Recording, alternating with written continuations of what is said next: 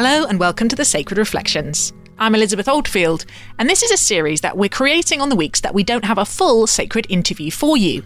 As you might know, our usual interviews are not particularly topical or timely, and quite deliberately so because we want to help people step out of the hurly burly of that day's news and reflect. But it seems strange to go through a crisis of this size and not acknowledge it. So we hope that this mini series of reflections will help us process how the global COVID 19 outbreak is affecting our values and what we think about the way we live. I'll be popping back in to check with a former guest about how they're getting on. Gives me a chance to check they're okay. And I ask them what this time is telling them about their sacred values. And we'll also be hearing from a few of you wonderful listeners who've been sending us voice memos. We love getting these, and there is still time for you to send us one. Just a minute or two recorded directly onto your phone thinking out loud about the effect this time is having on how you think about your own and our collective deep values. You might even hear yourself on the podcast. This week, I spoke to Chine McDonald, who is the media and PR lead for Christian Aid and a regular presenter of BBC Radio 4's Thought for the Day. In lockdown, she's managed to co parent her two year old, keep doing her job, and keep writing her book on religion and race, which will be out next year. Chine, how are you doing? What does your lockdown life look like? Dare I ask? My lockdown life seems to be even busier than my real life. Um, my my liberated, free life, the life when I could go outside. Um, uh, I'm at home with my husband and my sister who moved in um, just before lockdown, and my two-year-old son who is um, very loud and busy. Yes, I uh, I feel your pain. Um, and specifically about Christian Aid, what does this global pandemic mean for your work, for your focus on alleviating poverty across the world, and particularly in the developing world? So, like many many charities, we are um, going to potentially struggle in this environment as people kind of feel the effects of the economy, um, uh, slowing down and people aren't necessarily giving um, as much to charities. So we've just announced we're going to be furloughing 20% of our staff. We're all taking um, 20% pay cuts and moving to four days a week.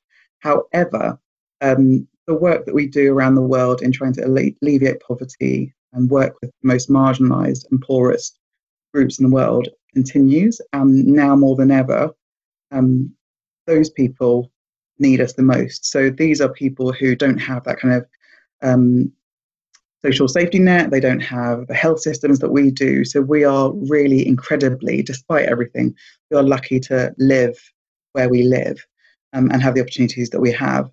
Um, if coronavirus takes hold in some of those countries like Sierra Leone, like South Sudan, like Bangladesh, um, it's the poorest and most marginalized that are going to feel the effects the most. So we really do need to help them. So we're focused on that.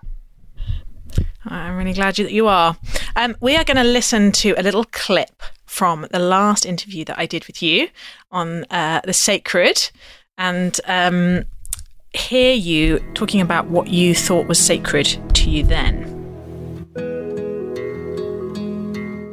Chine, I'm going to start with the really hard question that I ask everyone, and I always feel a bit mean about asking, but you've had some warning. So tell me, do you have any understanding of what your sacred value or values might be? I have been absolutely dreading this question because I've listened to every episode of Sacred and think that people come up with really amazing answers, and it's really fascinating to hear what other people say. But I've obviously prepared what I want to say, and it's something around kindness and, put simply, not being horrible to people. I think that's what I value. And I think that um, more specifically, and taking it a step further, it would be altruism. So that idea that humans are capable of thinking about other people more than they think about themselves. So I think that what I really struggle with in both kind of personal life, family life, and the world at large is kind of selfishness or seeing the world um, only from your own perspective or putting yourself above the, the wants and needs of others. And I think sometimes when you ask this question, you talk about, you know, what is the thing that people you would really kind of struggle with or be offended by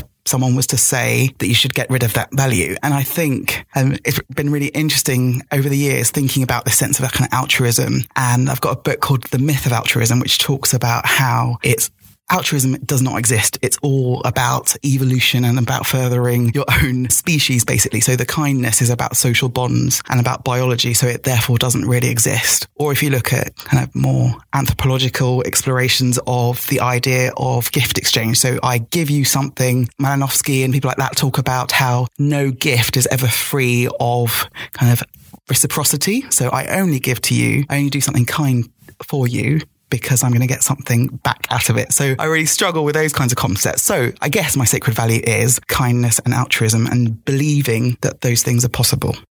So altruism, and I was really interested in particularly the bit where, so one of the ways of framing the sacred is things that elicit that disgust response in us when they're violated. And I could almost hear that and knew that like, the idea that altruism isn't possible really gets you in the gut, really uh, um, there's there, there's something precious, something sacred to you about the idea of self-sacrificial, purely self-sacrificial giving of of um, altruism for the other.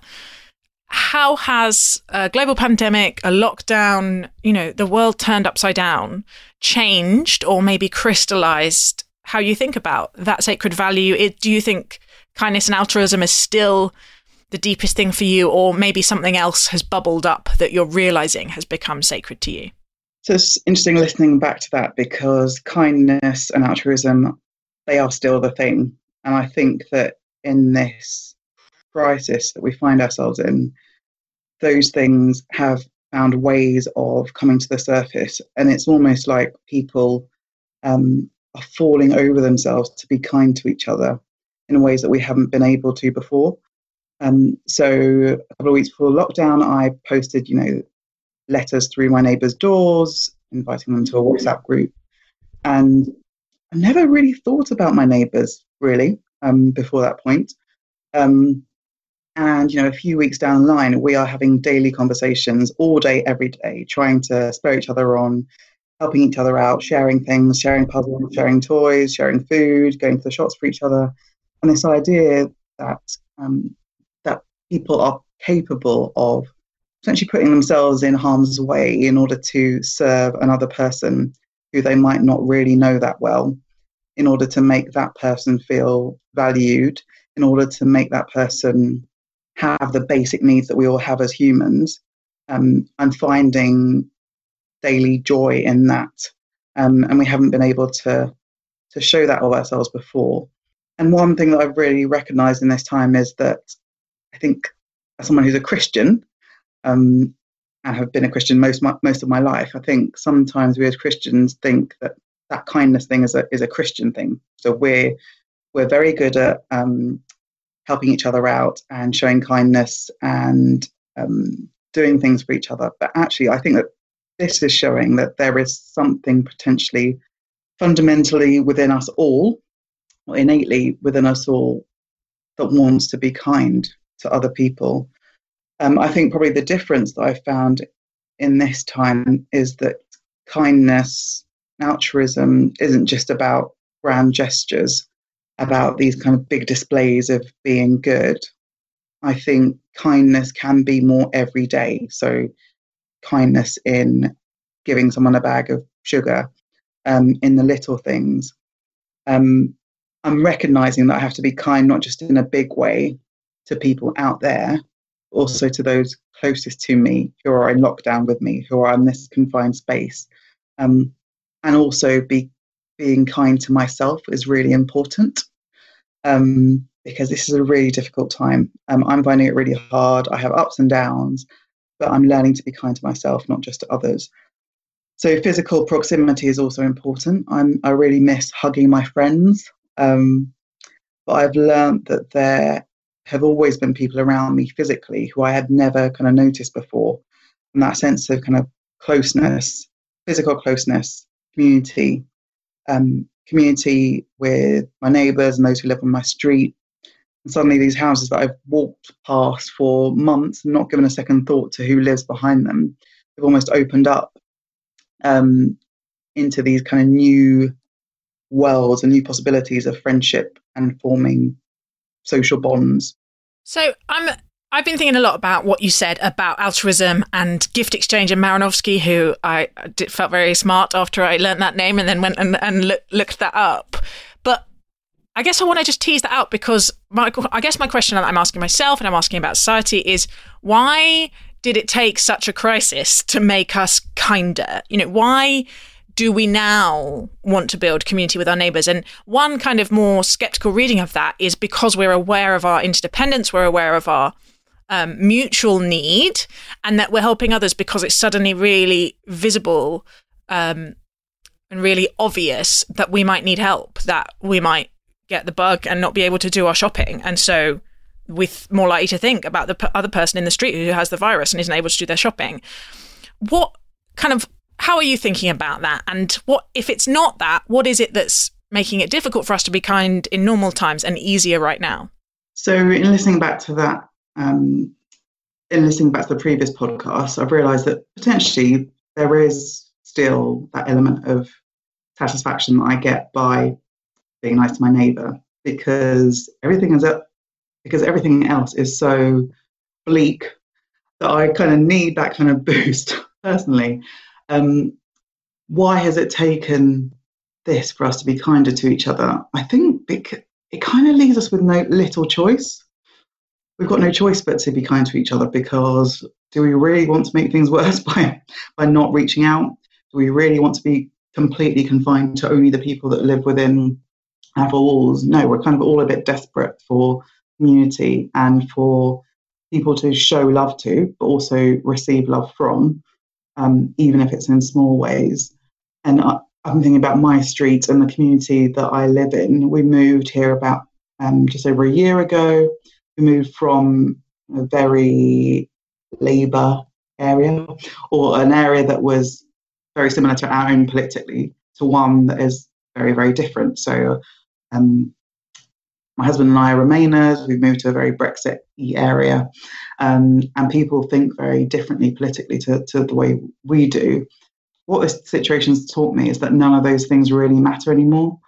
Um, Brexit, Brexiteer, Remainer, none of it matters when we're all just trying to survive. We're all just trying to feed our families and stay alive. And all those differences that seem to be so insurmountable only a few months ago are almost just meaningless and completely forgotten about. And I think that is an amazing lesson to, have, to be learning. Um, this idea that we're all human and we're all in this together, regardless of our political affiliations or how we voted in the European referendum. You see, you're so right. And in so many many ways, that's so beautiful. And it's you know the deep wisdom and the deep truth of so many religious traditions and philosophies and you know Instagram pictures. But why in normal times does it feel so trite that you know that we're all in this together that the most important things in life are kindness that humans are fundamentally deeply connected and deeply similar? It's just like a truth that slides out of focus when we're not concentrating on it I mean, you could, I'm sure, come up with a big theory of kind of idolatry or spiritual distraction or something, but it's not really a question. It's a frustration. Why, why, why do these deep truths sound like platitudes when they're not? Explain it to me, Chine. yeah, that's a very good question. Um, I was going to say something around we're distracted by other things and we um, we kind of look for division, I guess, um, in a way that it's not useful to us now to do that potentially. Um, however, I have no doubt that when this is all over, let's say, who knows when it's going to be over, but um, in a year's time, in two years' time, in five years' time, will I remember that I loved my neighbours and we used to be all, that we were all happy. And I really hope that we cling, cling on to this and capture something of it to take forward into whatever it, there is to come but knowing how we work as humans, we'll probably forget. Well, thank you for that. um, realistic uh, prediction. I guess the idealist in me rails against it and wants to say, how do we form ourselves differently? How do we capture our intention and our attention? Um, I do think there is a wider appetite not to just snap back into how we were living before. Um, and to kind of reassess, but whether we can, yeah, not get distracted for long enough to put in the rhythms and the practices and the rituals that reinforce things. I think one of the key things that I'm learning from social psychology and behavioral science that lines up entirely with centuries of um, Christian teaching is that if you want to change hearts and minds and attitudes, it's not a one off thing. It's a meeting in community, having kind of peer support, having challenge, having accountability, having stories that you tell over and over, you know, having songs that you sing over and over in ways that shape our minds and our spirits and our characters. But I wonder if we'll have a kind of post corona flourishing of um, art and ritual to try and retain a sense of the best of ourselves that we saw bubble up. Maybe your book will be one of them, Chine, when it comes out uh, next maybe. year. Maybe. Um, Chine, I know how uh, tight your time is and your how thinly spread you are with energy and everything else. So I am really grateful for you speaking to me on the sacred. It's been lovely speaking to you as ever. I was really struck listening to Chine how much she and millions, even billions of people around the world are juggling, even those whose lives are less directly affected by this virus.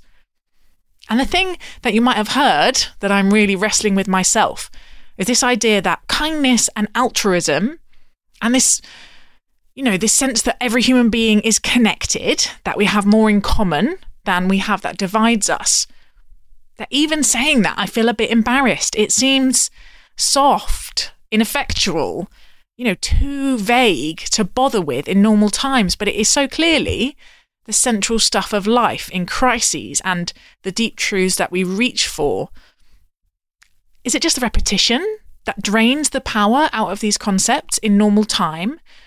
Is it something about our slightly toxic, self reflective habit of irony and distance I see in myself, I see in others that cynicism is temporarily uncool and that we're all really happy to be earnest for as long as this lasts.